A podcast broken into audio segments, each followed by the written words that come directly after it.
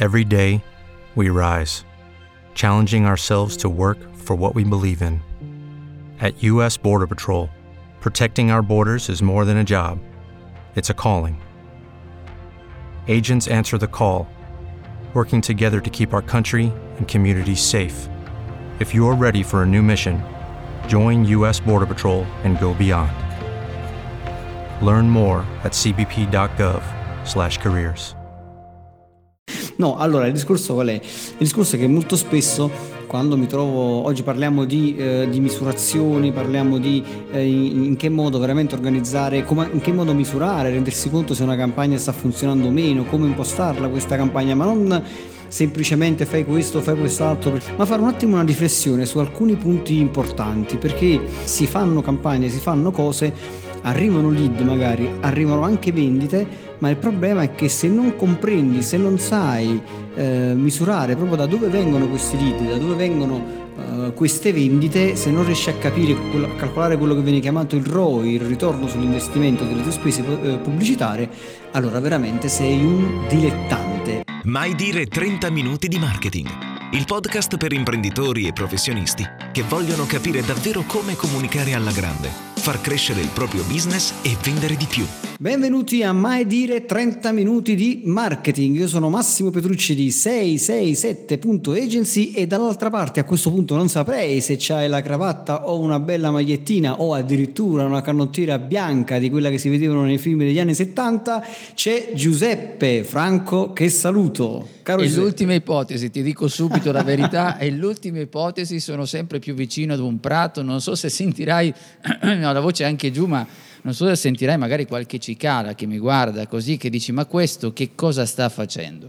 Allora poi non so se nel momento che tu mi poni qualche domanda su marketing, queste cose qui, ti farò rispondere da una cicala, questo non te lo so dire. Però fa caldo, per cui possiamo andare. Con canotta comunque, la risposta è quella. Bene, bene, allora tu stai con la canotta. Io oggi per la prima volta, dopo da, da quando abbiamo iniziato, dal primo gennaio, praticamente sono senza la cravatta, me la sono tolto praticamente a ora di pranzo perché ho portato il team a casa mia, uh, insomma prima, prima, di agosto, questo lo faccio sempre, abbiamo mangiato fuori al mio patio, uh, non è che abbiamo esagerato, però fai la carne arrostita e che c'è un barbecue grosso che stiamo lì, facciamo le belle cose, assaggia questo, mangia quest'altro, poi il tiramisù che ha fatto uh, mia moglie, uh, Cinzia ha portato la, la torta di, di come si chiama, con, con, con, con la, la, frutta e la, buona, e la crema, caspita, insomma insomma, in questo momento di Insomma, tutto per dire. Per dire a chi ci sta ascoltando che siamo in una versione molto summer, dai, questo possiamo dirlo. Ma siamo in una versione summer. Esatto, ma non per questo però lasciare lontani i temi di cui ci occupiamo. Assolutamente no, perché questa volta voglio andare proprio all'attacco, quindi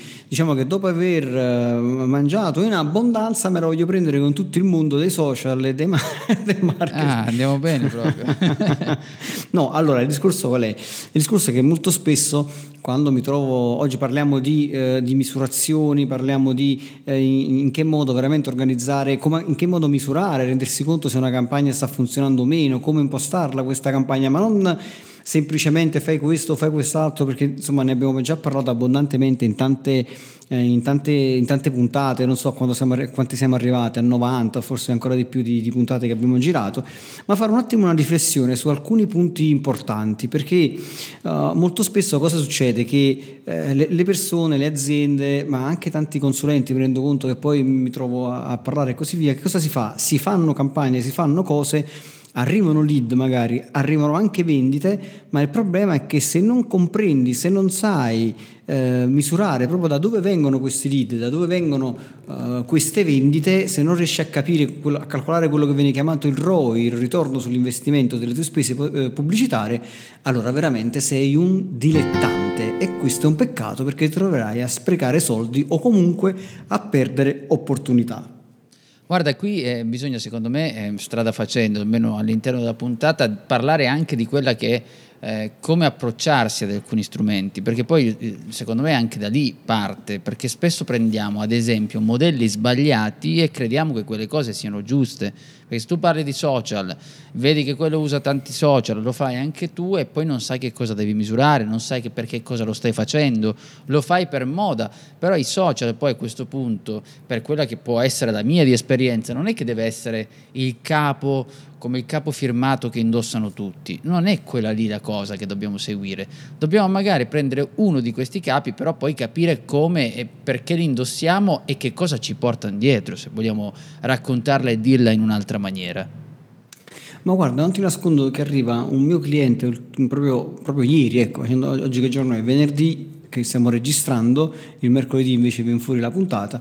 In ogni caso, proprio ieri giovedì viene questo, questo, cliente, iniziamo a parlare di eh, nuova strategia, se cosa fare anche per settembre, perché insomma ora siamo quasi ad agosto, stiamo considerando no, di rallentare su alcune cose, accelerare sulle altre, fare il punto della situazione.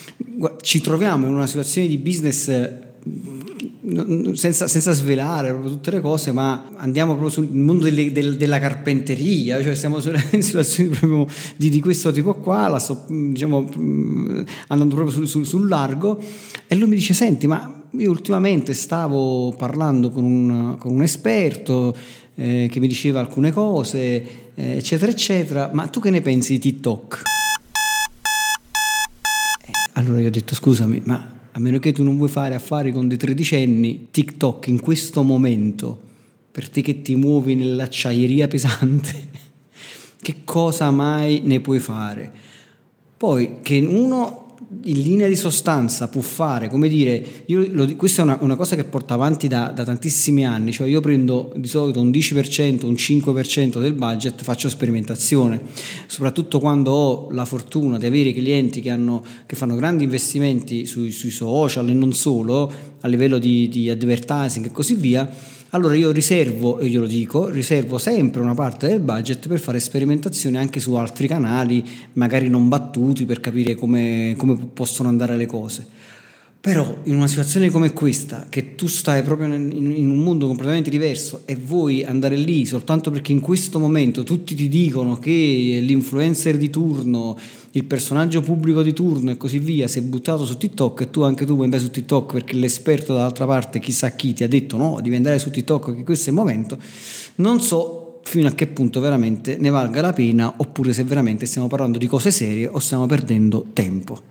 Questo vale sempre comunque, no? al di là del discorso di TikTok, perché tu hai detto una cosa che hai raccontato due punti di vista, hai parlato di sperimentazione e io voglio dare ancora un'altra ripassata quello che hai detto perché è un punto importantissimo, nel senso che un conto è il tuo cliente che lavora nell'acciaieria, se non ho capito male. Esatto. È, è un settore dove probabilmente di TikTok c'è ancora poco. Mi permetto di dire c'è ancora poco perché è innegabile che stiamo parlando di una app che sta forse nei primi anni del, eh, sì, primi anni, nei primi mesi del 2020 è la più scaricata al mondo, cioè una cosa veramente incredibile. Però questo non significa che debba essere a misura d'acciaieria. Altro conto è invece se mi parli tu di TikTok, te ne posso parlare io, che comunque siamo all'interno di quelli, ehm, diciamo all'interno del settore e per cui per noi anche un, è normale dover conoscere e capire come funziona una certa piattaforma.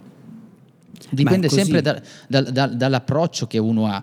Però se uno arriva dal nulla o che comunque sta facendo un'altra cosa, allora a questo punto non ti dico eh, TikTok, non ti dico nemmeno Instagram, ti dico magari coltiva quelle quattro cose su, su Facebook, ma qualsiasi altro strumento, o su LinkedIn, non lo so, è chiaro che bisogna sempre andare a guardare.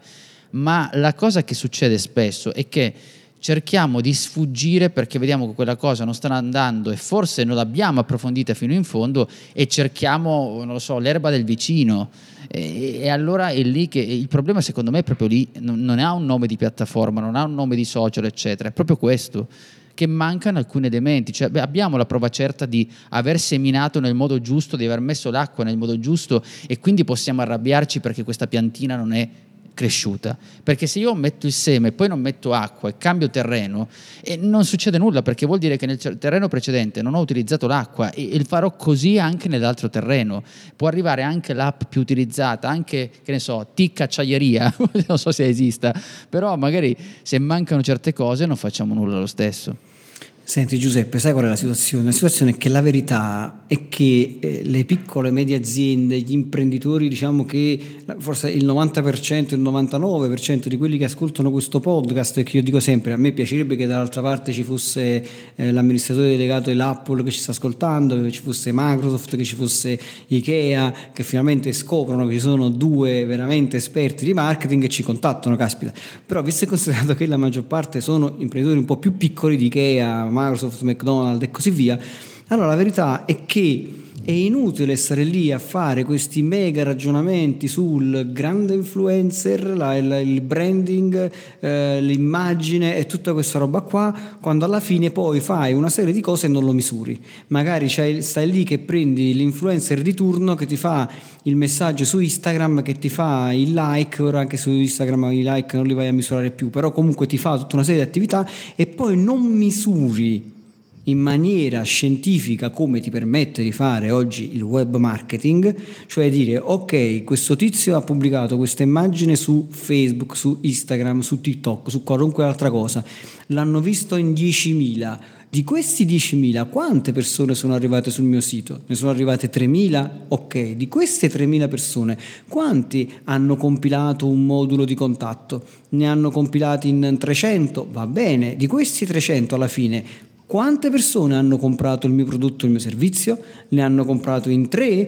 Perfetto, allora che cosa ho? Butto un numero che non ho fatto il calcolo. Il 3% di, di persone che hanno acquistato, il 3, l'1%, lo 0,5%, il 10%, cioè ho effettivamente un numero misurabile, un ritorno sull'investimento. Per cui questo tizio mi è costato 10.000 euro, 50.000 euro, 100.000 euro però questo tizio con questa sua attività ho misurato scientificamente, non per sensazione, perché qui il problema è che la maggior parte della gente se ne va per sensazione, dice mm, secondo me abbiamo venduto di più, mm, secondo me abbiamo venduto poco, ah forse, forse sono aumentate le vendite, ma quante ne sono aumentate grazie a questo influencer oppure grazie all'attività di mail marketing che hai fatto oppure grazie a questa operazione che hai fatto? Qual è stato il ritorno sull'investimento? Perché se hai investito 1000 e te ne sono tornate 5000, allora ok, ma se hai investito 1000 e te ne sono tornate 300, c'è qualcosa che non sta funzionando. Non puoi gestire ciò che non misuri. Questo è il grande, è il grande problema.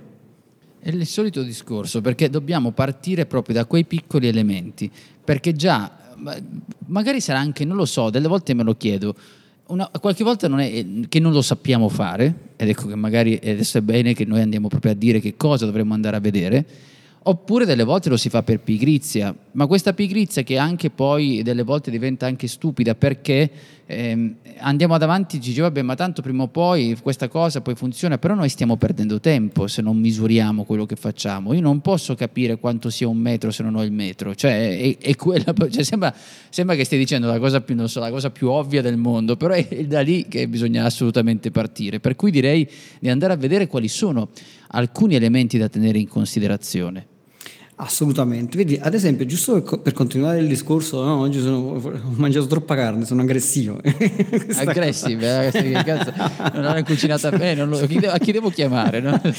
A Bianca, no, no, era, era, arrostita proprio magnificamente, però probabilmente ho mangiato un po' di carne in più, vedi che si, si, si mette in moto, aveva ragione quell'amico che diceva troppa carne ti rende aggressivo.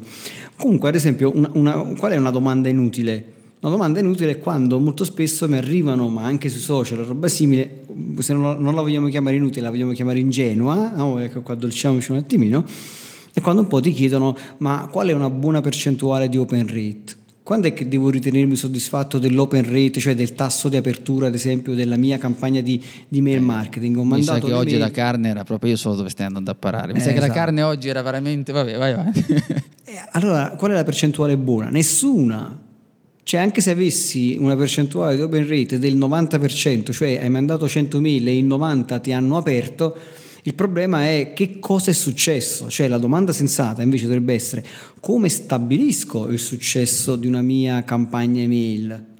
Quindi il discorso è perfetto, allora stabilisci quali sono per te gli elementi di successo Cioè, cosa vuoi che accada quando mandi questa mail? Dice, ok, io voglio mandare questa mail e voglio come ritorno che, una, che qualcuno acquisti un prodotto, che qualcuno acquisti un servizio, oppure quantomeno che mi arrivino delle richieste di preventivo. Perché altrimenti perché fai questa, questa, questa, questo giro di mail? Soltanto per dire che esisti? Va bene che ognuno di noi, anche io lo faccio, no? io periodicamente mando delle mail, anzi no, periodicamente, ogni settimana mando una mail alla mia lista, però in ogni mail alla fine c'è sempre qualche cosa che tende a fare una vendita.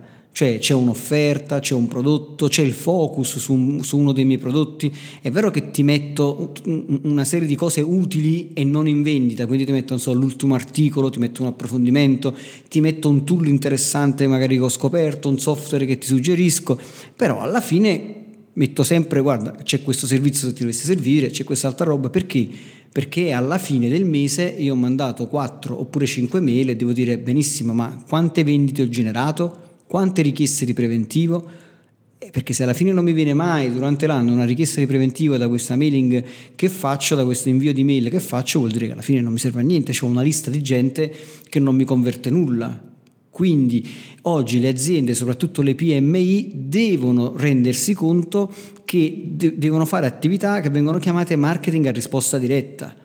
Quindi è inutile vedere che cosa fanno questi grandi brand, perché il problema, siamo sempre là, ti lascio la parola caro Giuseppe, il problema è che ci vediamo questi workshop, ci vediamo questi grandi video, ci vediamo il super guru di turno che ti racconta guarda cosa ha fatto Apple, guarda cosa ha fatto Ceres, guarda cosa ha fatto Ikea, ho capito, ma io non sono né Apple né Ceres né Ikea, non ho neanche il 10% di quello che hanno loro a livello di budget, ma non ho neanche quelle, le, le, le, dire, i loro obiettivi di marketing rispetto a quello che io devo andare a realizzare. Certamente, che lì è il discorso che fin quando si utilizza Apple, fin quando si utilizzano questi grandi marchi che delle volte sono esemplificazioni che utilizziamo anche noi quando parliamo perché servono per dare capire di che cosa ci stiamo occupando, insomma, come esempio generico.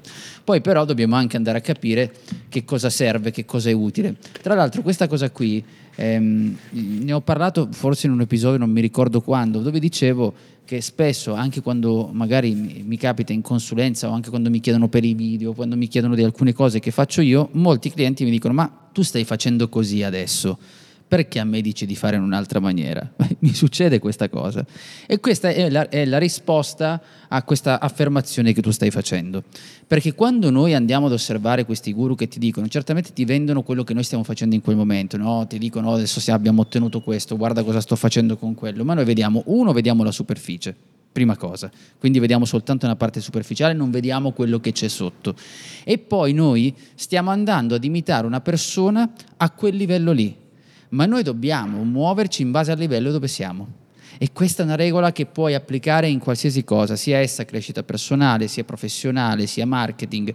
Cioè io se ho un canale, utilizzo YouTube che è un mezzo che io utilizzo, che conosco, se io ho un canale che ha 500 iscritti, io in quel momento devo applicare delle cose da 500 iscritti per arrivare a 600. Non posso applicare le regole da 10.000 su quello da 500 perché divento ridicolo. Questo è quello che succede. Caro Giuseppe, è questione di cac. È ah. questione di cac. Eh, di cacca. no, è questione di CAC, che è un acronimo ed è anche un acronimo serio. È, custom, è Customer Acquisition Cost, è il costo per acquisizione del cliente. Cioè tu devi sapere quanto ti costa acquisire un cliente mandi 100 lettere, queste 100 lettere sono costate 300 euro, ti rispondono in 10, ti risponde il 10%, comprano in 2, allora il costo per acquisizione del cliente è stato di 150 euro. Vuol dire che ogni cliente, quei due, visto che hai speso 300 euro di campagna marketing, hai avuto due clienti, ogni cliente ti è costato 150 euro. Quindi cosa vuol dire? Vuol dire che se tu vuoi 100 clienti, devi investire 15.000 euro. Cioè questo è il ragionamento che devi andare a fare, cioè tu devi sapere quanto ti costa un cliente, poi è chiaro che vai a fare anche un tipo di ragionamento diverso, dici ok, il cliente mi è costato 150 euro, il prodotto che vendo è un prodotto che costa 70 euro, vuol dire che ho perso più del 50% per la vendita di questo, di questo per, per effettuare questa vendita. Probabilmente c'è qualcosa che non funziona e neanche questo è poi il ragionamento al 100% completo, perché dovremmo andare poi a considerare anche quello che viene chiamato il lifetime value, cioè il valore del tuo cliente nel tempo. E lo spiego e poi lascio a te la parola. È chiaro che se a te il costo d'acquisizione di un cliente è di 100 euro, il prodotto che vendi, no? quindi il primo acquisto che fa questo cliente è un prodotto da 50 euro, tu hai perso sicuramente 50 euro e quindi questo tipo di attività sicuramente non è un'attività produttiva. Tuttavia, se sai perché c'è un buon CRM, stai facendo i calcoli, ecco che dicevo, quello che non misuri poi non puoi gestire, però sai che mediamente un cliente nel corso del tempo acquista da te quattro volte, allora vuol dire che il valore del tuo, del tuo cliente non è 50 euro, ma è 200 euro. Quindi anche se ti è costato 100, alla fine quel, quel, quel cliente ti darà un profitto di 100 euro perché vale 200 perché comprerà quattro volte nel corso del, del, tempo. E quindi tutto sommato probabilmente se c'è un, un buon margine puoi ancora eh, dire, considerare valida questo tipo di campagna perché nel corso del tempo recupererai questo investimento ma è questo che devono fare le aziende perché se le aziende soprattutto le, le, le piccole e medie aziende quando fanno attività di lead generation o comunque di, di marketing attraverso i social qualunque tipo di attività di web marketing se non inizi a fare questi tipi di calcoli, te ne andrai soltanto a sensazione. Ah bene, sono aumentati i like, ah bene, ho avuto più email, tutta questa roba qua che alla fine non serve assolutamente a una mazza. Allora, qui per cercare di trovare una semplificazione a quello che stai dicendo, è proprio il fatto che noi quando stiamo pensando a fare qualcosa, faccio un esempio giusto per capirci, se io inizio ad investire una, una tot pubblicità, un qualcosa che devo fare, un investimento di qualsiasi tipo, che può essere sia in spese pubblicitarie o un'attività sui social, allora ci sono due blocchi. Il primo è iniziare a fare il ragionamento eh, su una scala troppo piccola. Quindi magari, non so, faccio un'attività di lead generation, ho speso 100 euro e mi rendo conto che ancora non ho avuto una risposta. Basta, mi arrendo e non vado avanti. Oppure arrivare invece a 1000 di euro e allora vedo che ho avuto improvvisamente all'inizio nessuna risposta. Poi, verso la parte finale di questa spesa, ottengo 10 lead. Allora lì il ragionamento è sempre quello che stavi dicendo tu. 1000 diviso 10, quanto mi è costato questo lead? 100 euro, giusto? 100 euro, certo. 100 euro. A quel punto quei 100 euro quanto mi diventano clienti? Me ne è diventato uno, facciamo finta di questo, mi è costato 100 euro, me ne è tornato uno, quanto costa il mio prodotto? 30.000 euro. Perfetto, è una figata pazzesca, no? Se invece che poi tra l'altro su questi ragionamenti ci sono persone che dicono oddio abbiamo sbagliato, no? non andava bene. Invece quando di questa cosa qui è un libro, cioè vendo un libro da 14 euro, è chiaro che c'è una situazione fallimentare. Questo è.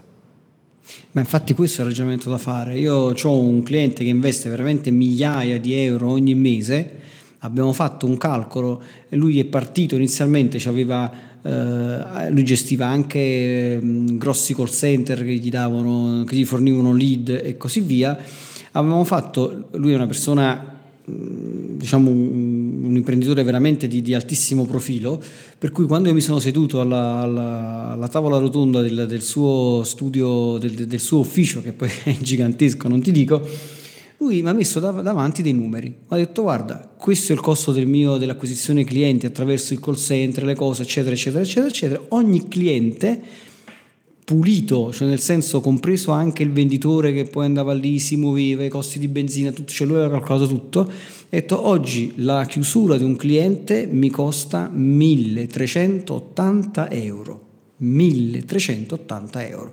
Chiaro che lui vende cose che insomma mediamente stanno intorno ai, tra i 9.000 e i 12.000 insomma, per, quanto riguarda, per quanto riguarda la vendita del prodotto. Cosa possiamo fare?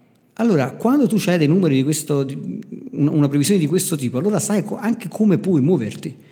Allora abbiamo cominciato a fare attività di lead generation, abbiamo cominciato a generare il lead, a generare il contatto, a generare l'appuntamento, abbiamo fatto in modo che praticamente il cliente finale potesse fissare direttamente l'appuntamento e quindi che il venditore non dovesse andare avanti e indietro a vuoto, abbiamo inserito la possibilità anche di fare, poi c'è stato il Covid per mezzo che ha dato un'accelerata in questa cosa, è stato diciamo, il lato positivo di tutta questa tragedia che ha accelerato anche la possibilità di utilizzare la video, la video call per fissare degli appuntamenti e così via, oggi il suo costo di acquisizione del cliente non è più 1380 ma è 990 eh, e passa, ma non mi ricordo precisamente, insomma è vicino ai 1000, possiamo dire anche 1000 più o meno, si è abbassato di 300 euro. Ora, se tu ti fai un calcolo che lui fa migliaia di clienti ogni anno, lui sta risparmiando milioni di euro alla fine. Però è questo il ragionamento che deve andare a fare, cioè oggi bisogna ragionare proprio così con i numeri perché altrimenti i social, che sono una grande opportunità, ti danno, corri il rischio che poi diventano invece una, una grande trappola, cioè ti fanno perdere un sacco di tempo, perché stai lì a, a creare contenuti, contenuti, contenuti, e, e a, meno il, a, meno che il, tuo tempo non valga niente, stai lì a perdere tempo, cioè a, a perdere tempo e soldi. E dall'altra parte c'è la seconda trappola, che è quella là che dice, vabbè, tanto c'è Facebook, io magari non mi faccio neanche il sito, non mi faccio la mia infrastruttura per andare, come dire, io li chiamo gli asset, no? il sito, la mailing list e il blog.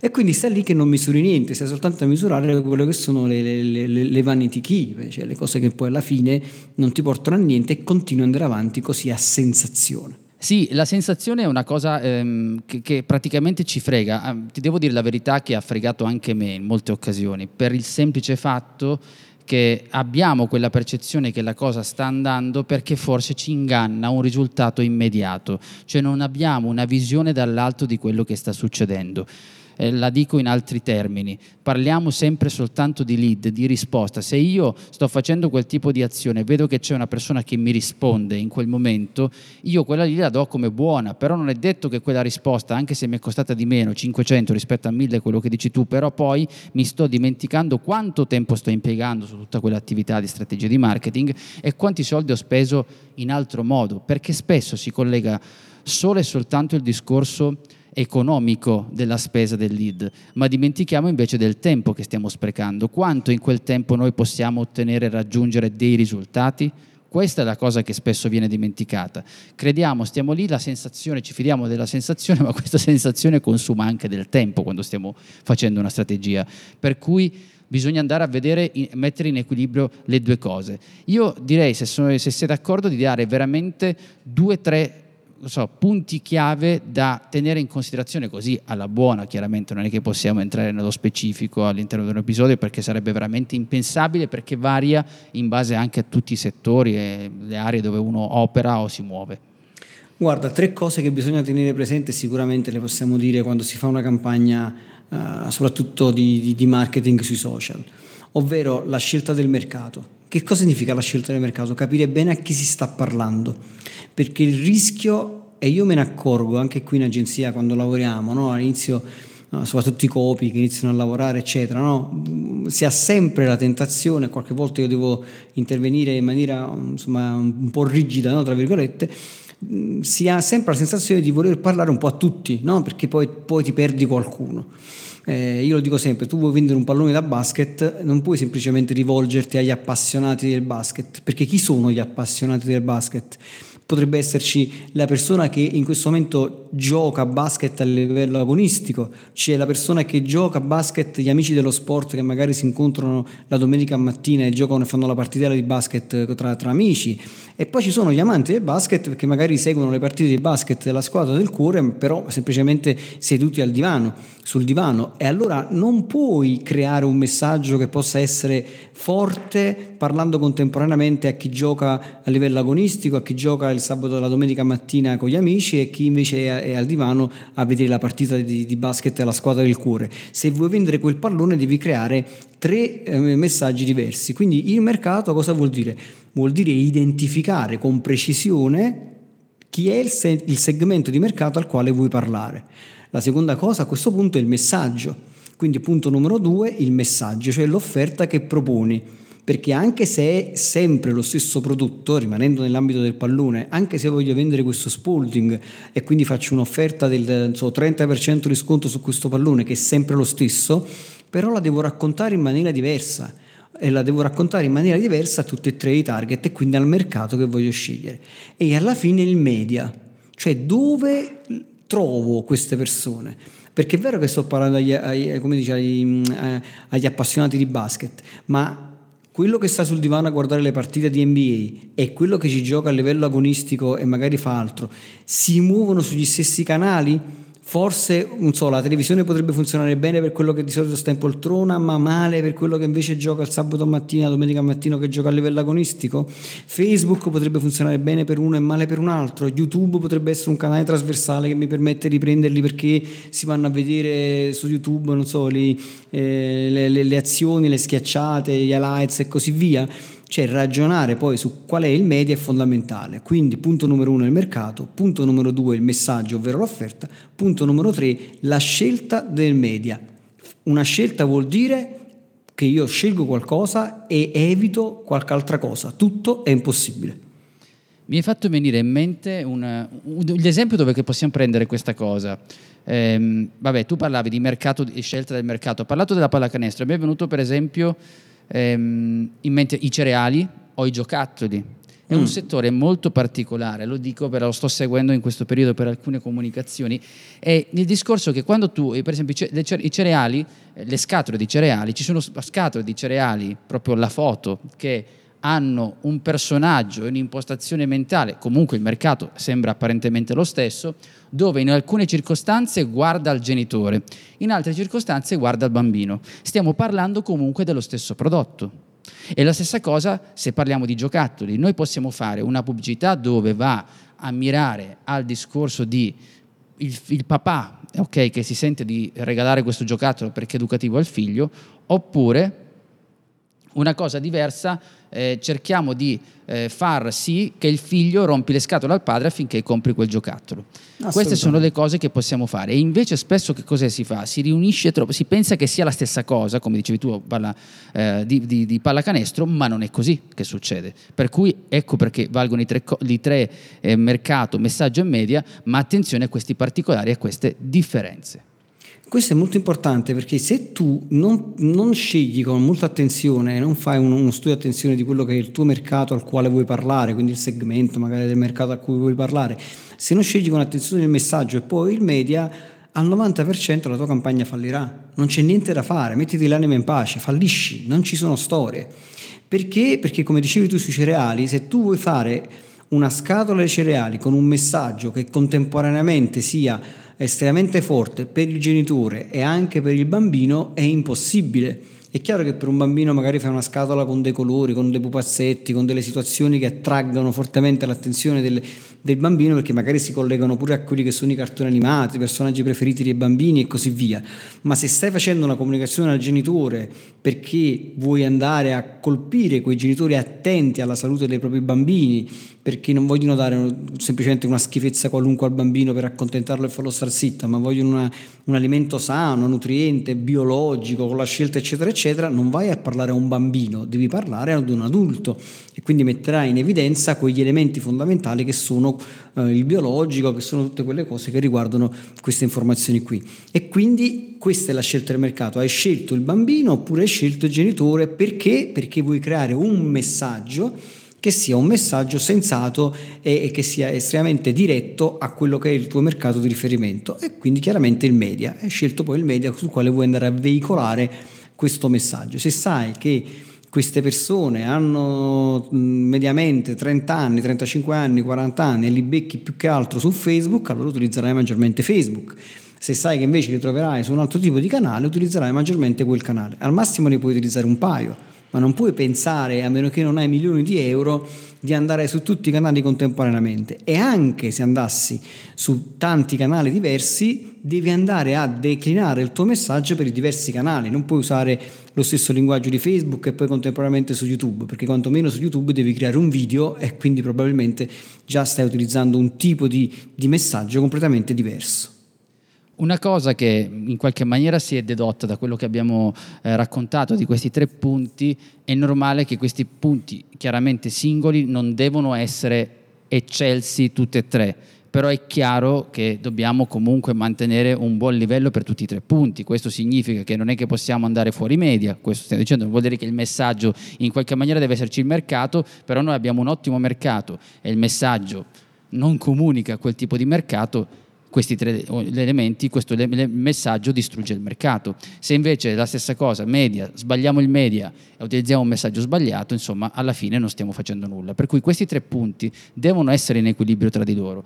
Detta così, detta così sembra una cosa ovvia, no? di quelle di oddio, no? eh, e invece magari. no, non è questa, perché proprio le cose ovvie che delle volte ci sfuggono, perché noi stiamo lì a prepararci un super messaggio, ma io non posso dire guarda che bella questa macchina, ok, sto parlando in radio. No, in radio non dici guarda che bella questa macchina, perché uno in radio non usa il canale visivo per guardare le cose.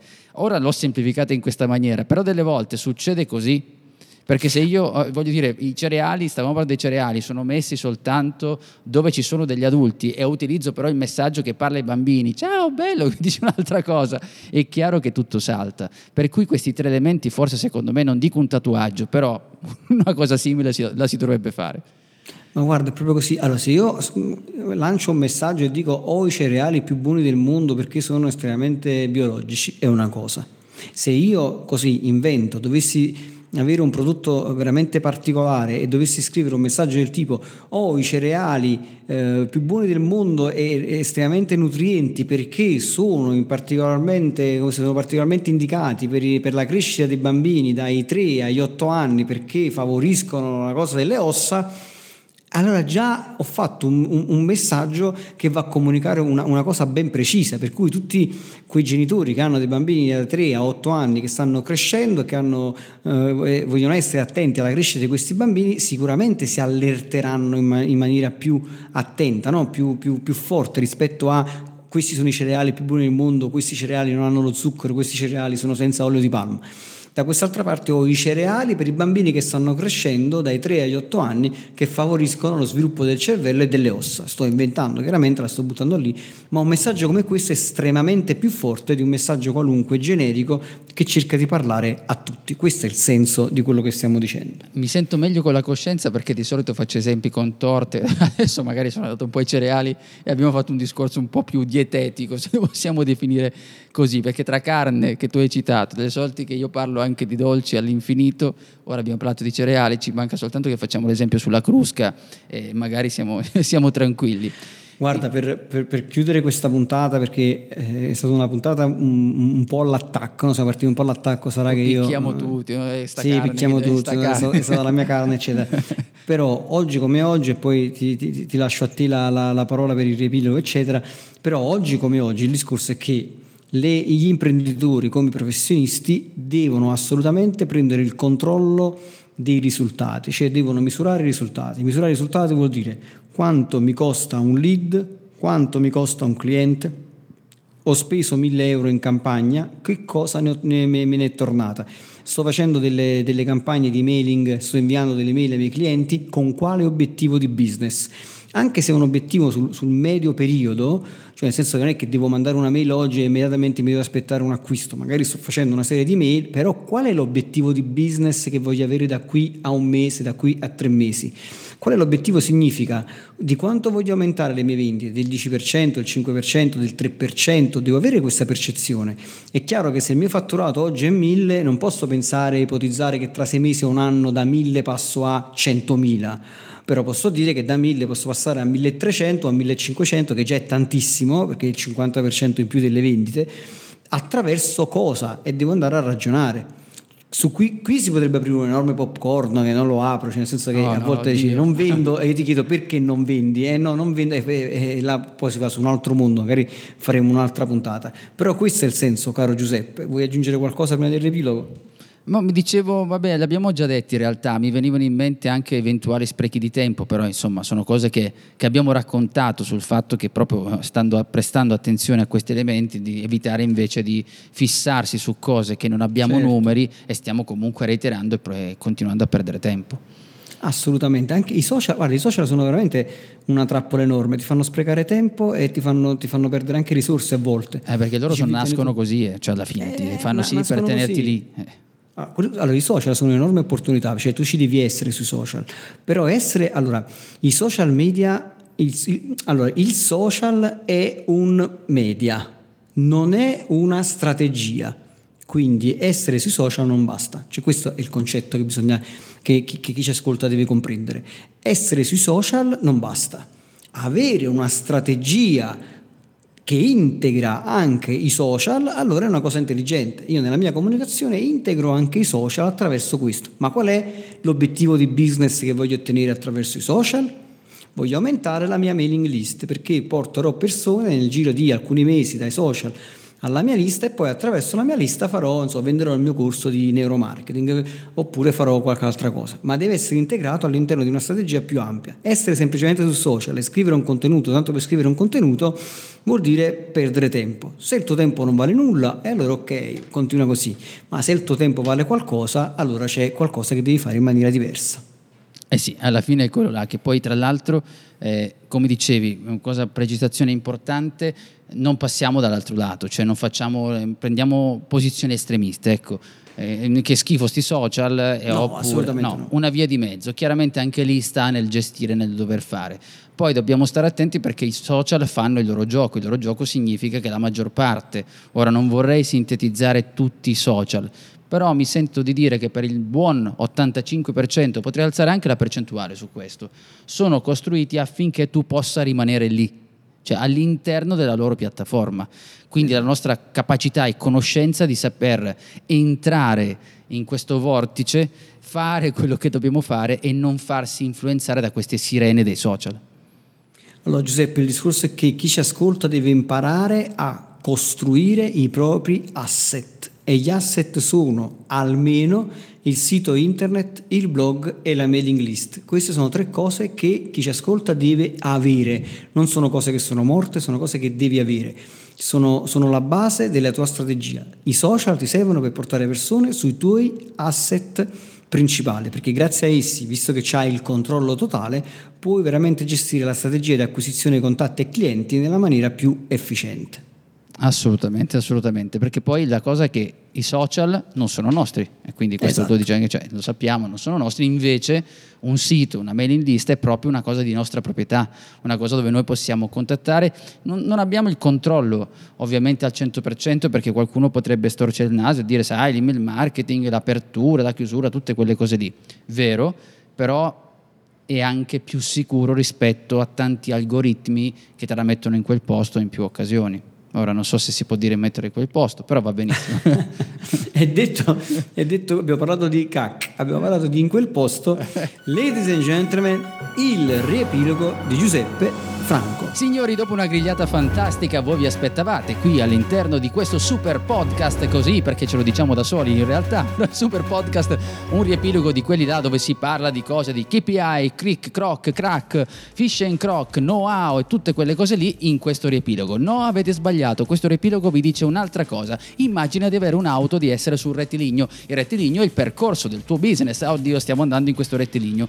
Hai la tua auto, la tua auto, la tua azienda. Hai due scelte che cosa fai? Apri da portiera lato guida, metti un sasso nell'acceleratore, lo appoggi lì e lo fai andare. Tu dove ti siedi dall'altro lato. Ciao ciao, tanti auguri. Questo è quello che succede nel caso tu dovessi caricare il tuo social mettendo una serie di cose a farle funzionare, però non hai il controllo, non hai le mani sulle marce, non sai, non capisci la strada. Ok, percepisci una curva, ma tu che sei dall'altro lato dici vabbè, tanto a sensazione, eh, a sensazione la macchina tanto tanto lo capirà, a sensazione. Sensazione nostra sorella, perché se noi non prendiamo quella curva e non entriamo al posto comando, dopo la curva dov'è che andiamo a finire? Bene, non te lo posso dire io, ma ci arrivi da solo perché lo capisci. E allora che cos'è che dobbiamo fare? Dobbiamo un attimo cercare di togliere questo sasso, mettersi al posto di comando ed essere noi a pilotare, magari a rallentare, non dobbiamo andare necessariamente a 200 all'ora, possiamo andare anche a 80 all'ora, ma è diverso camminare, muoversi ad 80 all'ora, dove il comando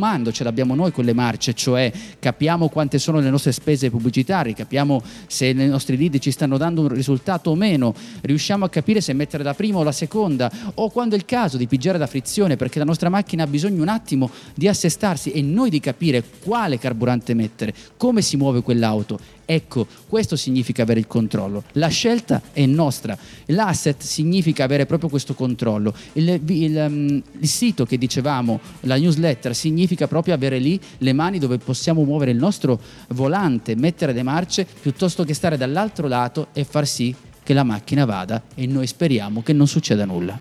E detto questo, come sempre, siate felici ovunque voi siate. Ciao. Ciao. Hai domande? Lascia un commento. Se poi ti è piaciuta questa puntata, scrivi pure la tua recensione a 5 stelle. La leggeremo la prossima settimana.